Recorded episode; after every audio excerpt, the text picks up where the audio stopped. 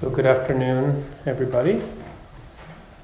On our first full day of practice together,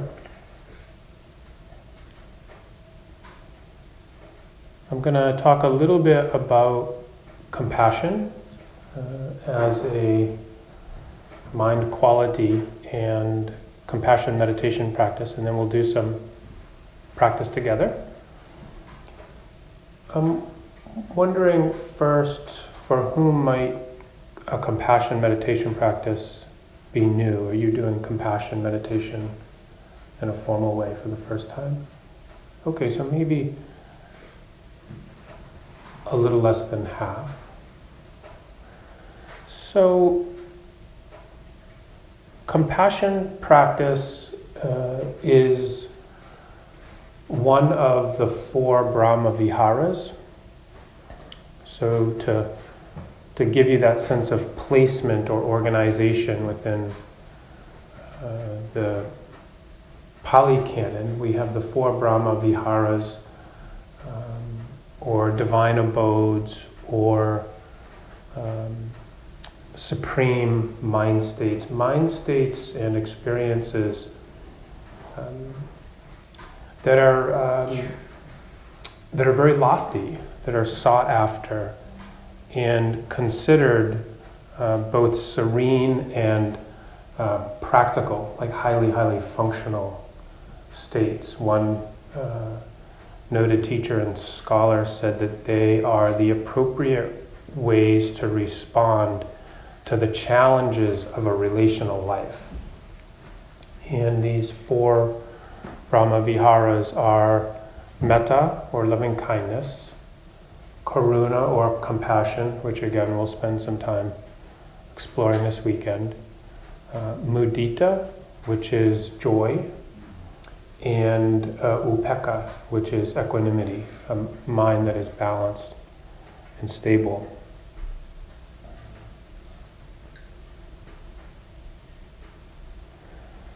So these are uh, excellent, uh, or as I said, lofty mind states, excellent or lofty mind states.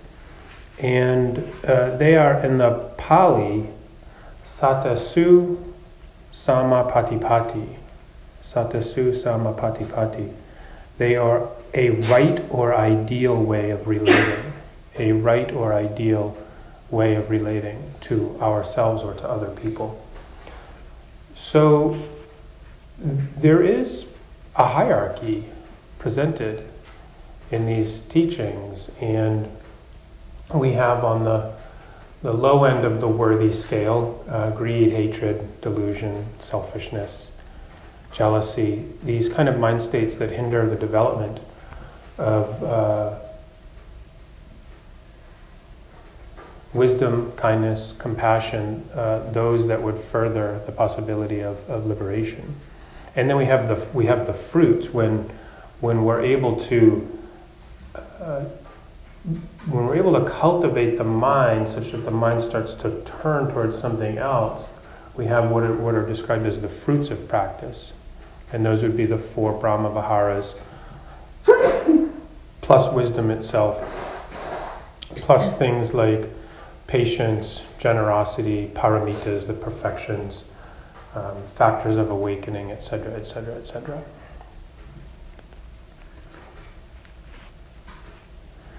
So, compassion means to relate to pain and suffering in a constructive or skillful way. And compassion's stance, if you will, is one of not turning away. So, while kindness, and I mentioned this last night, we've done in our community uh, and, and in many Buddhist communities, we've done uh, so, so much metta practice, loving kindness, that we do have a good sense of, of metta. So, to, to consider both kindness and compassion together, if metta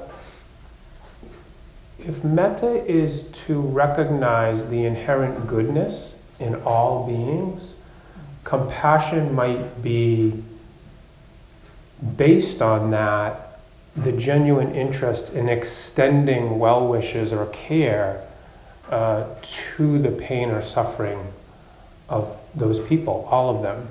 Ideally, without exclusion, that would be the, the highest goal, without exclusion. So, if, in a sense, if non harming is the start of the spiritual life. And we see that this in, in many traditions. We see it in Christianity, we see it in Patanjali's Yoga Sutras, we see it in the, in the Buddhist tradition. If non harm is the start of the spiritual life, then compassion would be evidence of its maturation.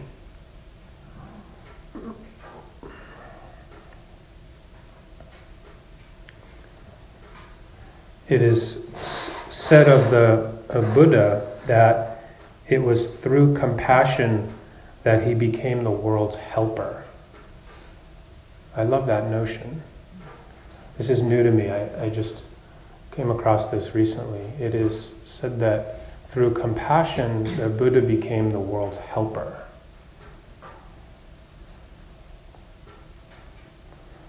So, through insight meditation practice, through the practice of the four foundations of mindfulness that uh, many of you practice regularly and that Booker introduced us to and provided instructions for this morning. Through insight practice, we essentially study the nature of the mind and we study suffering, its causes, explicitly.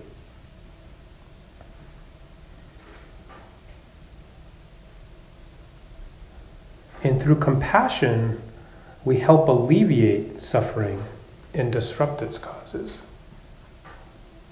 And so we have a, a certain kind of investigation and study and knowledge that come through insight practice. And then there's an application of that in our lives. Um, and when that application appears to uh, stop, disrupt, or reduce or alleviate suffering, we can say that compassion is present.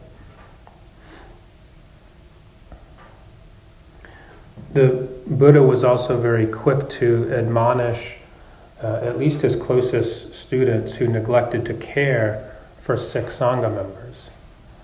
There are, there are numerous stories about this where uh, he, would, he would essentially catch the monks uh, doing, uh, often doing their own meditation practice Um, or studying or, you know, recitations or something, and he would say, Hey, what's up?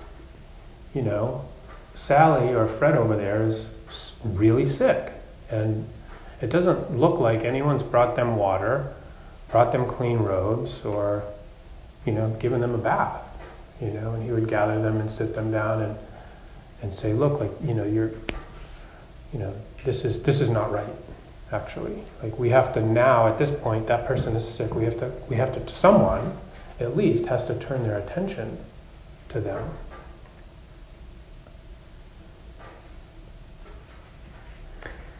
So when I when I think about these stories, at least in my view, what I hear the, the Buddha saying is that their path was incomplete, their their wisdom undeveloped, if they didn't demonstrate a readiness to care for others. Right? It's like we need to care for others when they need to be cared for. Right? And one of the ways we prepare for that capacity to see and have the willingness and capacity to respond is that we cultivate things like metta and karuna, kindness and compassion. We, we do that deliberately.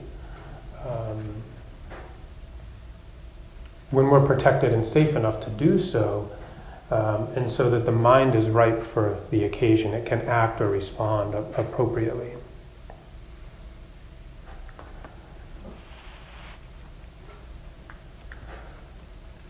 However, I, and I'll talk more about this tomorrow, but I wanted to say that I also think it's um, both a mistake and a limitation to view compassion as a mind state and compassion meditation as a practice to be exclusively about other people. One reason for that is I think that self compassion plays an important role um, in the world we live in and for many of us as individuals. Another reason is that I think cultivating and experiencing compassion uh, brings into focus certain questions that challenge some of the ideas we have, some of the ideas we have about how important we are. And it challenges questions which expose the true nature of the self. It begins to highlight this subtle teaching of anatta, not self, that is central to awakening in the Buddhist tradition.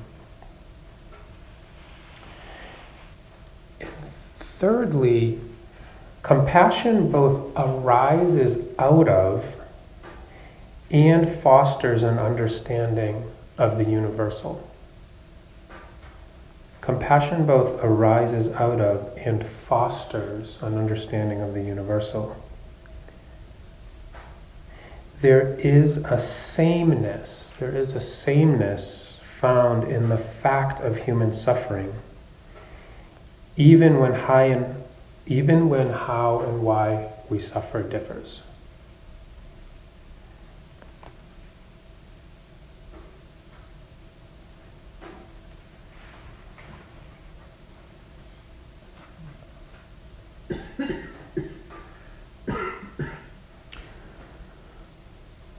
So, compassion practice helps us expand, open, flex our own mind, and this relieves us from persistent and often very a very tiring kind of self-focus. And, and, and this more receptive and less fearful mind is more prone to renounce the habits that perpetuate our own suffering.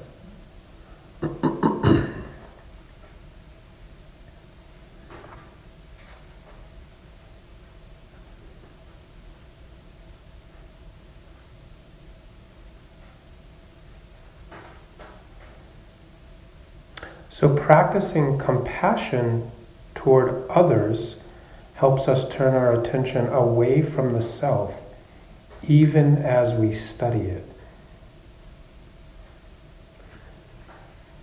In this case, compassion then can be seen as a great antidote to the self craving that is said in the Four Noble Truths to underlie dukkha. Right?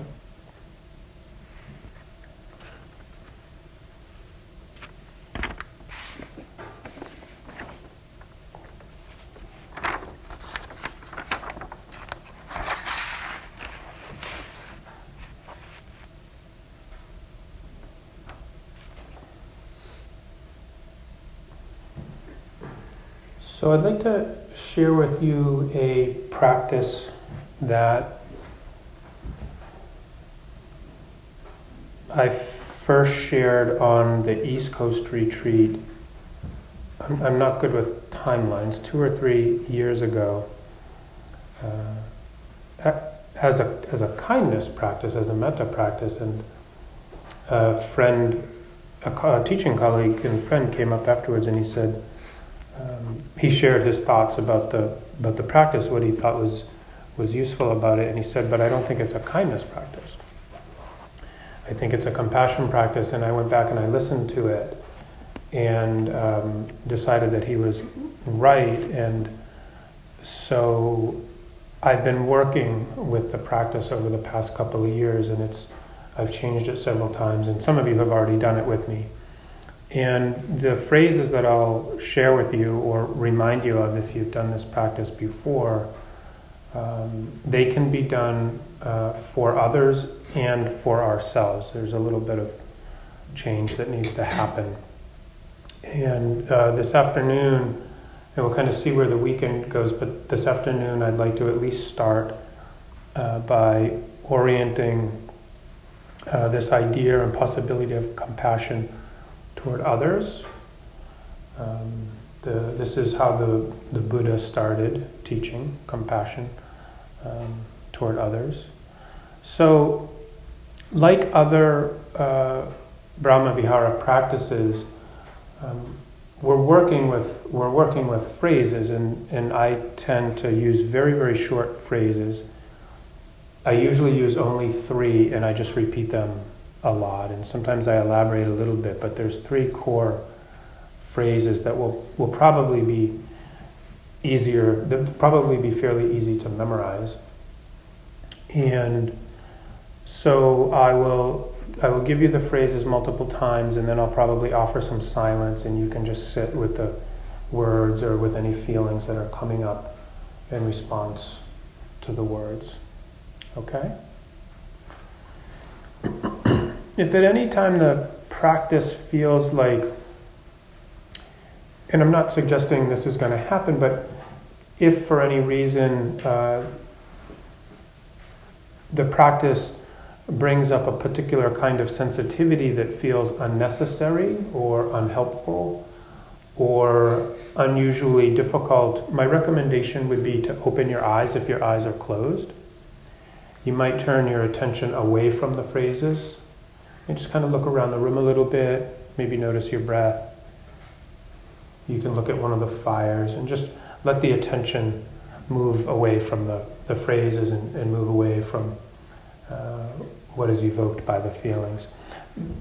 That's not the instruction for when you start to have feelings, if you were to, but rather, like I said, if there's a, a sensitivity that such that uh, what you're experiencing feels unnecessary or unhelpful or problematic in some way, you don't have to endure that in this practice. You can, um, again, move the uh, move your attention away from the phrases.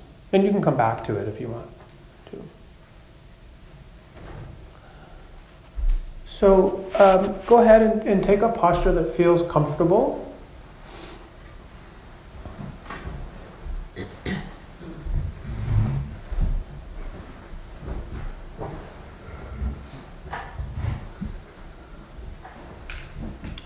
Ahead and close your eyes if you're comfortable with your eyes closed.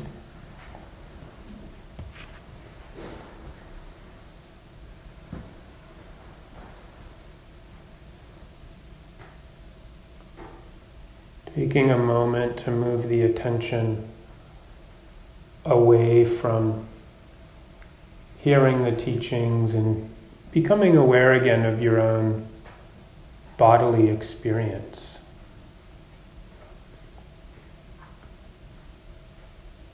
Perhaps noticing any lingering sensations or energy from the movement practice.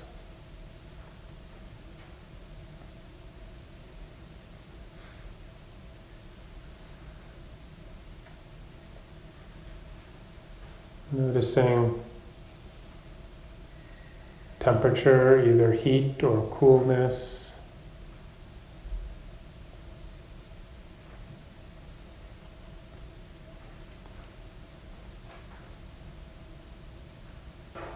Perhaps becoming aware of the breath. However, the body is breathing.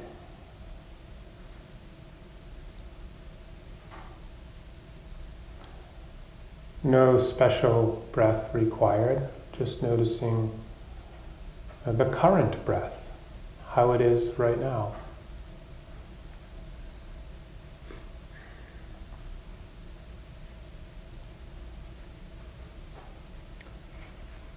So, this compassion practice is an empathic care directed toward aspects of pain, suffering, and distress. And when we do this kind of practice, we renounce the parts of us that turn away from what is unwanted or uncomfortable.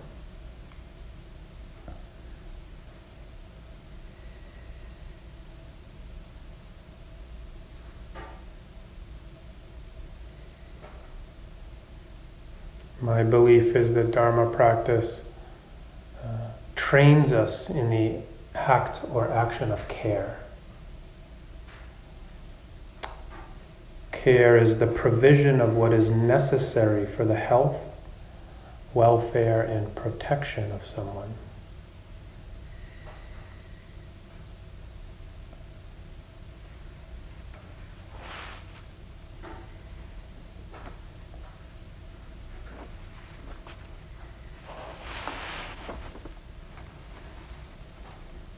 And as you sit here,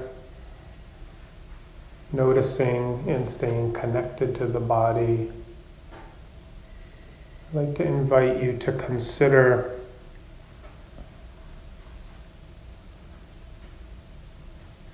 as you expand your attention out amongst all of your communities, if not the whole world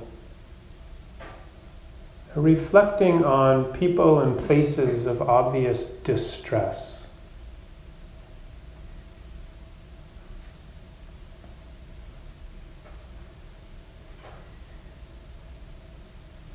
When I was in my room thinking about this period of practice, I thought about all the refugees without home, trying to get from one place to another. This is just one example. I don't know what it's like to be a refugee, but I imagine that uh, there are many elements, perhaps more elements, that I could fathom that are difficult, distressful, uh, beyond worrisome.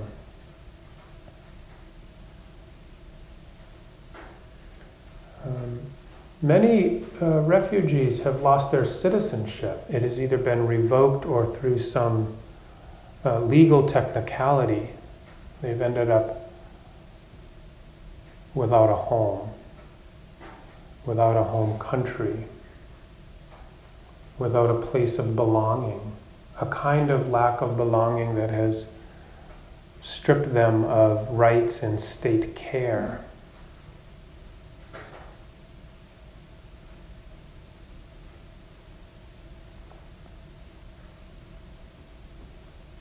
Somewhere between 35 and 45 million people.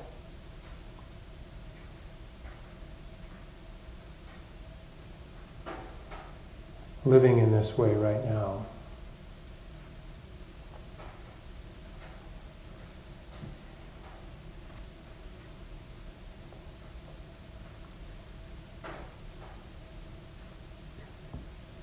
We're drawing to mind the truth of so many people living with some kind of disease or chronic illness.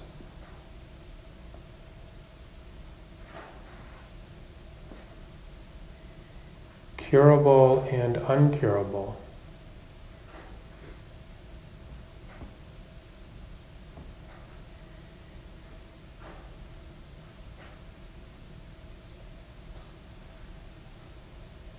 Some of you might fit into that category. Maybe you know a colleague, a family member, a friend who struggles with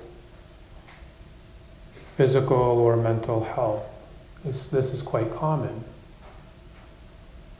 We don't need to go very far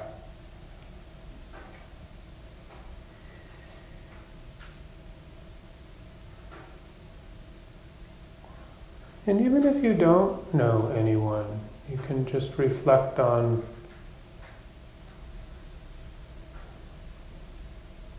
to use a, a, a Dharma rooted term, the truth of this, the truth of illness,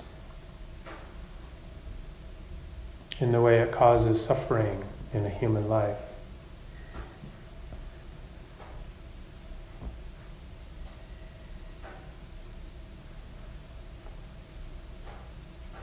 You might choose to bring to mind the many victims close and far from us of sexual violence.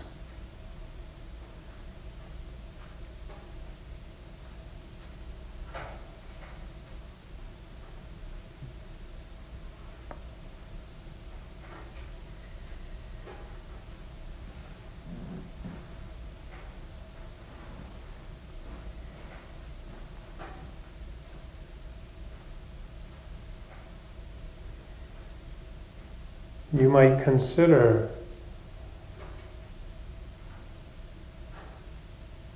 all of the individuals and families dealing with death.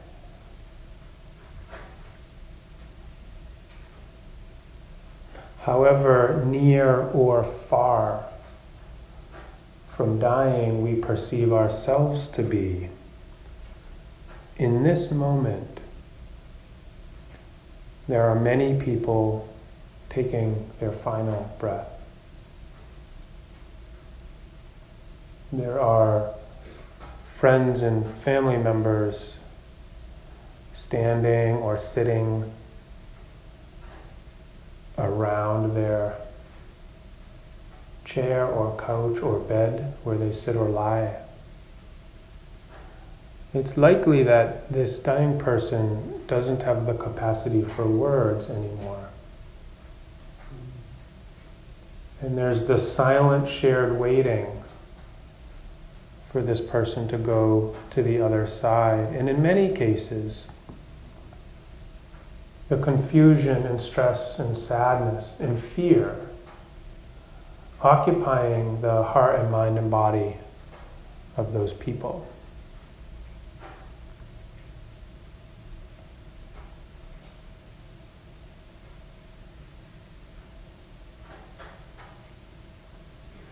Before I'm done with this short practice, that will have been true for roughly 6,100 people.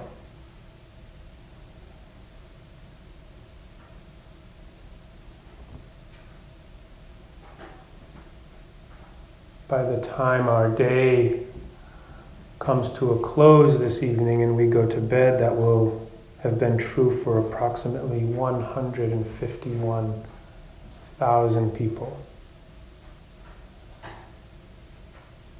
in just this one day.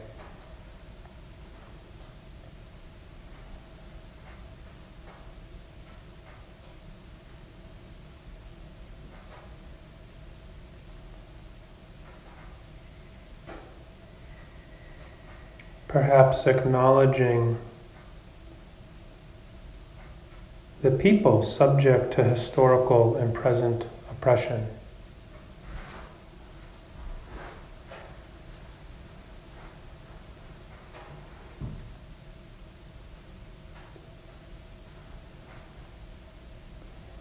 See if you can let your attention rest in a particular place or in a particular group of people who are likely to be experiencing some kind of suffering, whether it be um, from my examples or from an example that you have come up with or a memory that has been evoked by the um, by the teachings that I'm sharing. See if you can let your attention rest on and become familiar with the reality of a particular group of folks.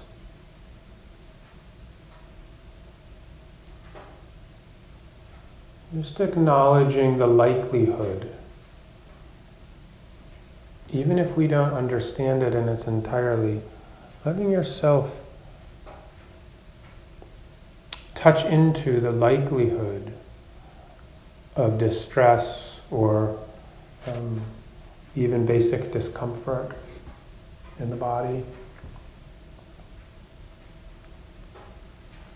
Any of the varieties of worry or fear that accompanies often these uh, very real hardships and in some cases injustices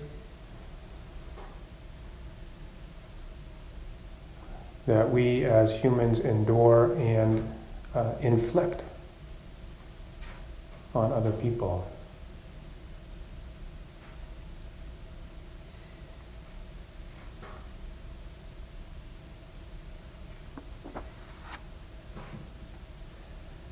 And in doing so, we are exploring the first uh, category or level of this practice. We are uh, recognizing the presence of suffering.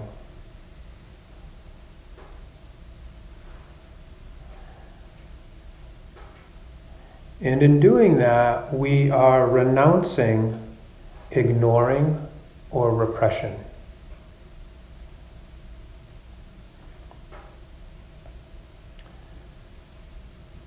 The phrase is, I see you.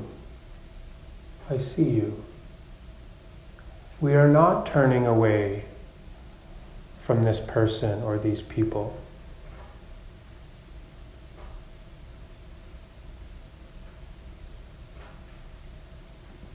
I see you. And for some, uh, this notion of seeing or the words um, have a particular felt sense.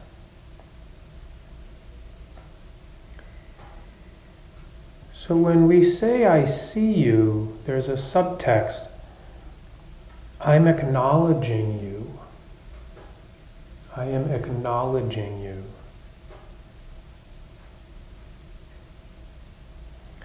I'm not repressing, I'm not avoiding, I'm not turning away. So see if you can keep your attention focused on or resting on the people or person or group.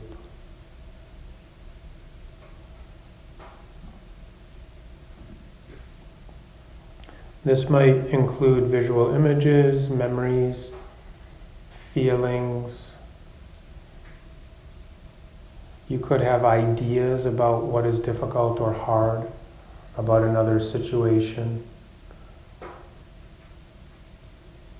We don't always get that part right.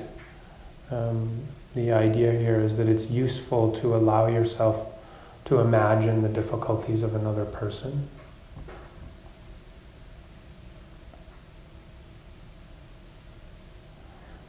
Another meaning or implication of I see you is that I'm not going to avoid the truth of pain as a strategy to avoid how I feel in relationship to that pain.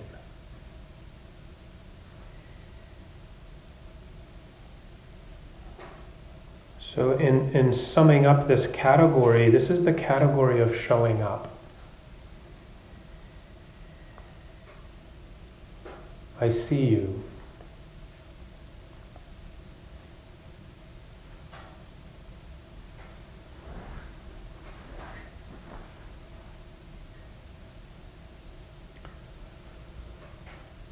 The second phrase is, I care about you.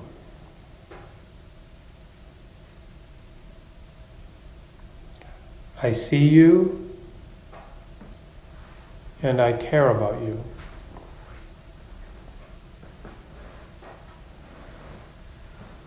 The, attention, the intention beyond recognition now is to attend. We are attending to something. And that is to say that we are being curious and interested in the object of meditation, which is a particular group or person that is likely to experience pain or suffering.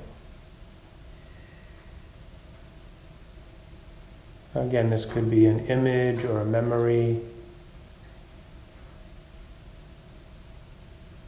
an idea, however on or off the mark.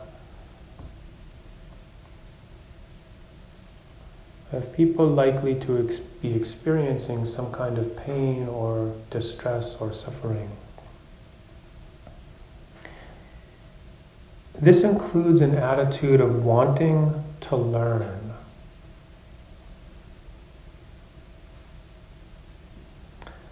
The meaning or implication of I care about you is I am curious about how and why you suffer.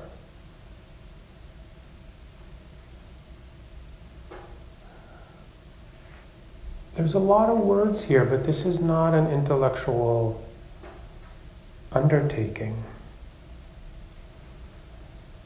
What does it mean this seems to ask what does it mean to be curious about how and why somebody suffers?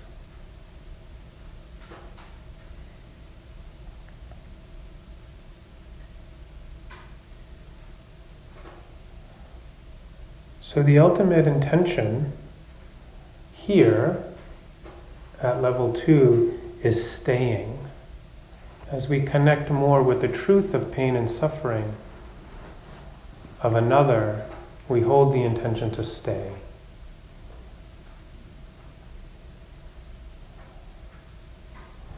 So in level one, we show up I see you. And level two, we hold the intention to stay. I care about you. I see you. I care about you.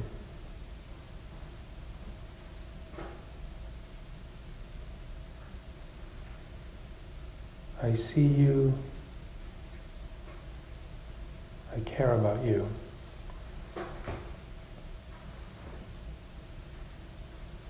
I see you. I care about you.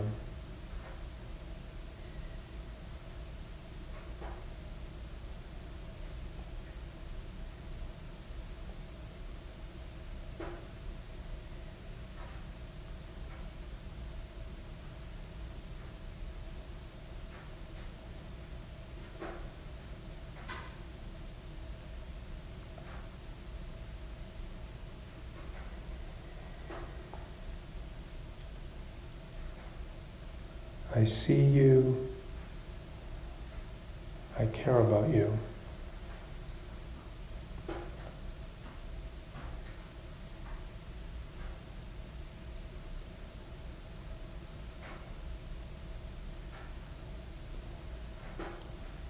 The last phrase, corresponding with the third stage or level of practice, is I am here for you.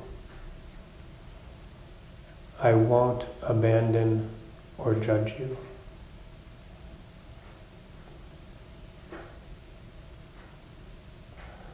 I am here for you.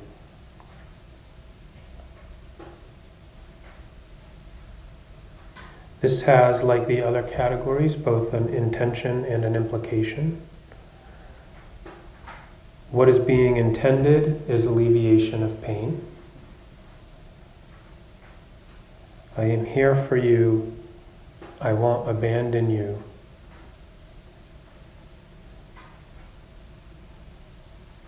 Is the heart's expression for alleviation.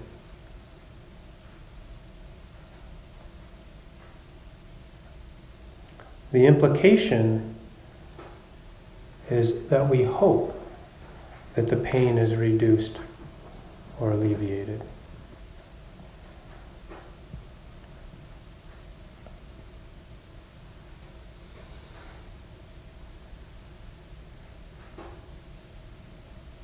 This is the attitude of compassion coupled with the staying presence of mindfulness.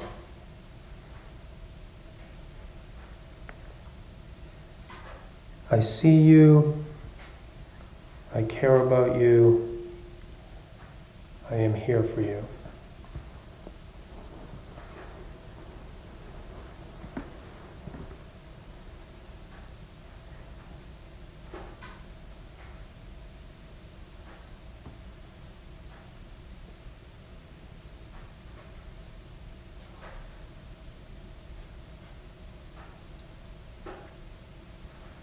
To say that I am here for you does not mean that we're going to necessarily interject ourselves in some way.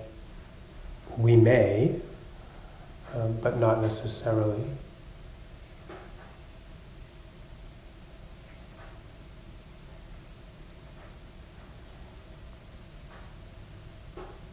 This doesn't require right now that we come up with a strategy for fixing or resolving something.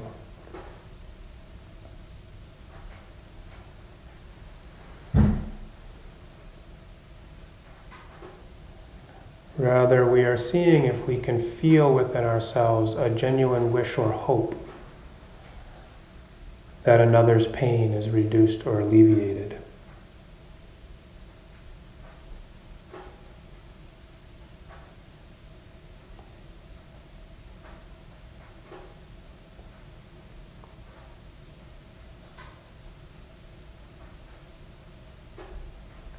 Won't abandon you because I need to stay here with this curiosity and interest to understand more about how and why you suffer.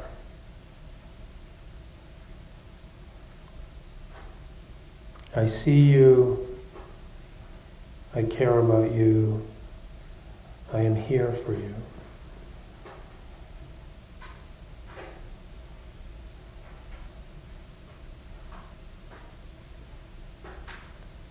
Simply having an interest in another's welfare is being there for them.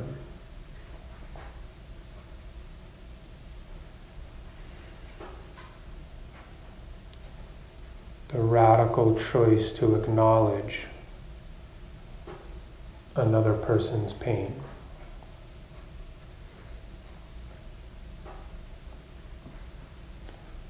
We do have time for this.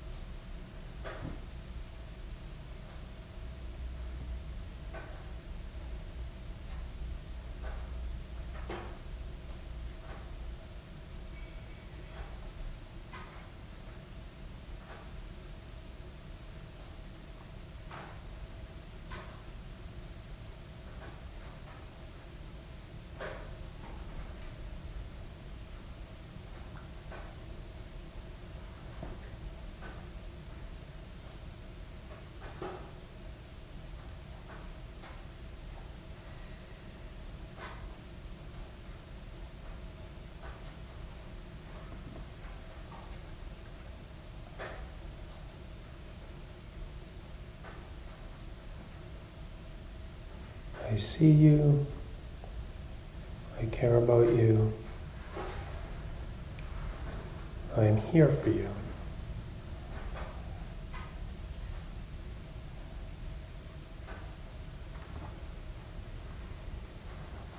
I hope that your pain is reduced or alleviated.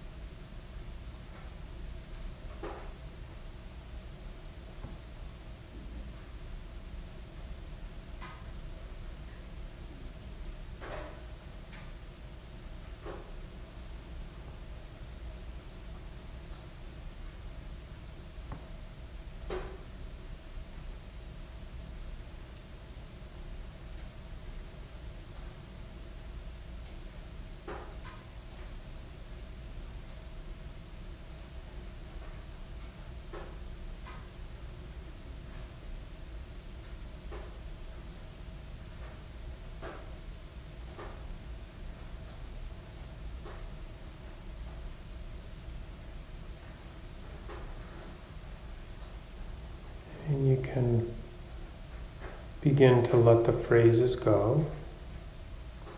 If you're reciting them, dropping the words.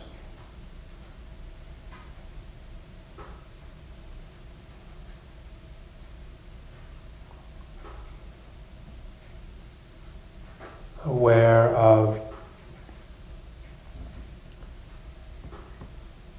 any attitude or emotion.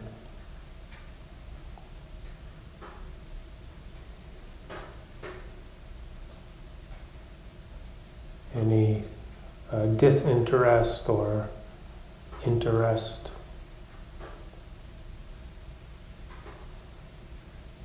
Could also just notice your level of engagement. Um, simply as an awareness practice, not to rate or qualify or judge, just to notice I'm very engaged or, um, or there's some disengagement. Either because of your energy level or because uh, simply your, your relationship to the practice, how suitable or unsuitable it was. Or just that, how engaged. Uh, very important here to do it without judgment. I'm alert, connected to a felt sense of the body, connected to emotions, or a bit more disengaged. Maybe sleepy, maybe distracted.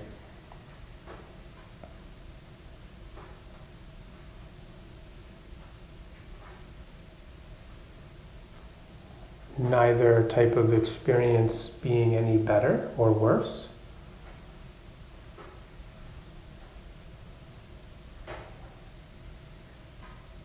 The reason for that is what we are prioritizing is awareness itself. We are prioritizing awareness of the mind and body state. So we can just notice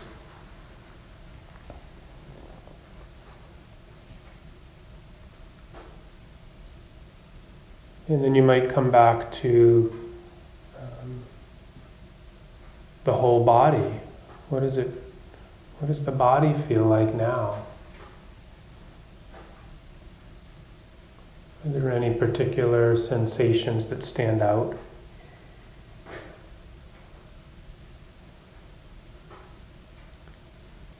Any, any discomfort or pain or um, maybe a sense of ease or relaxation.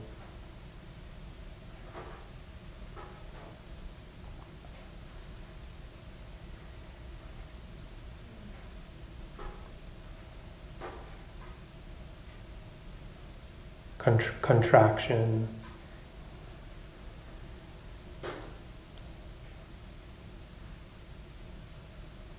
Restlessness.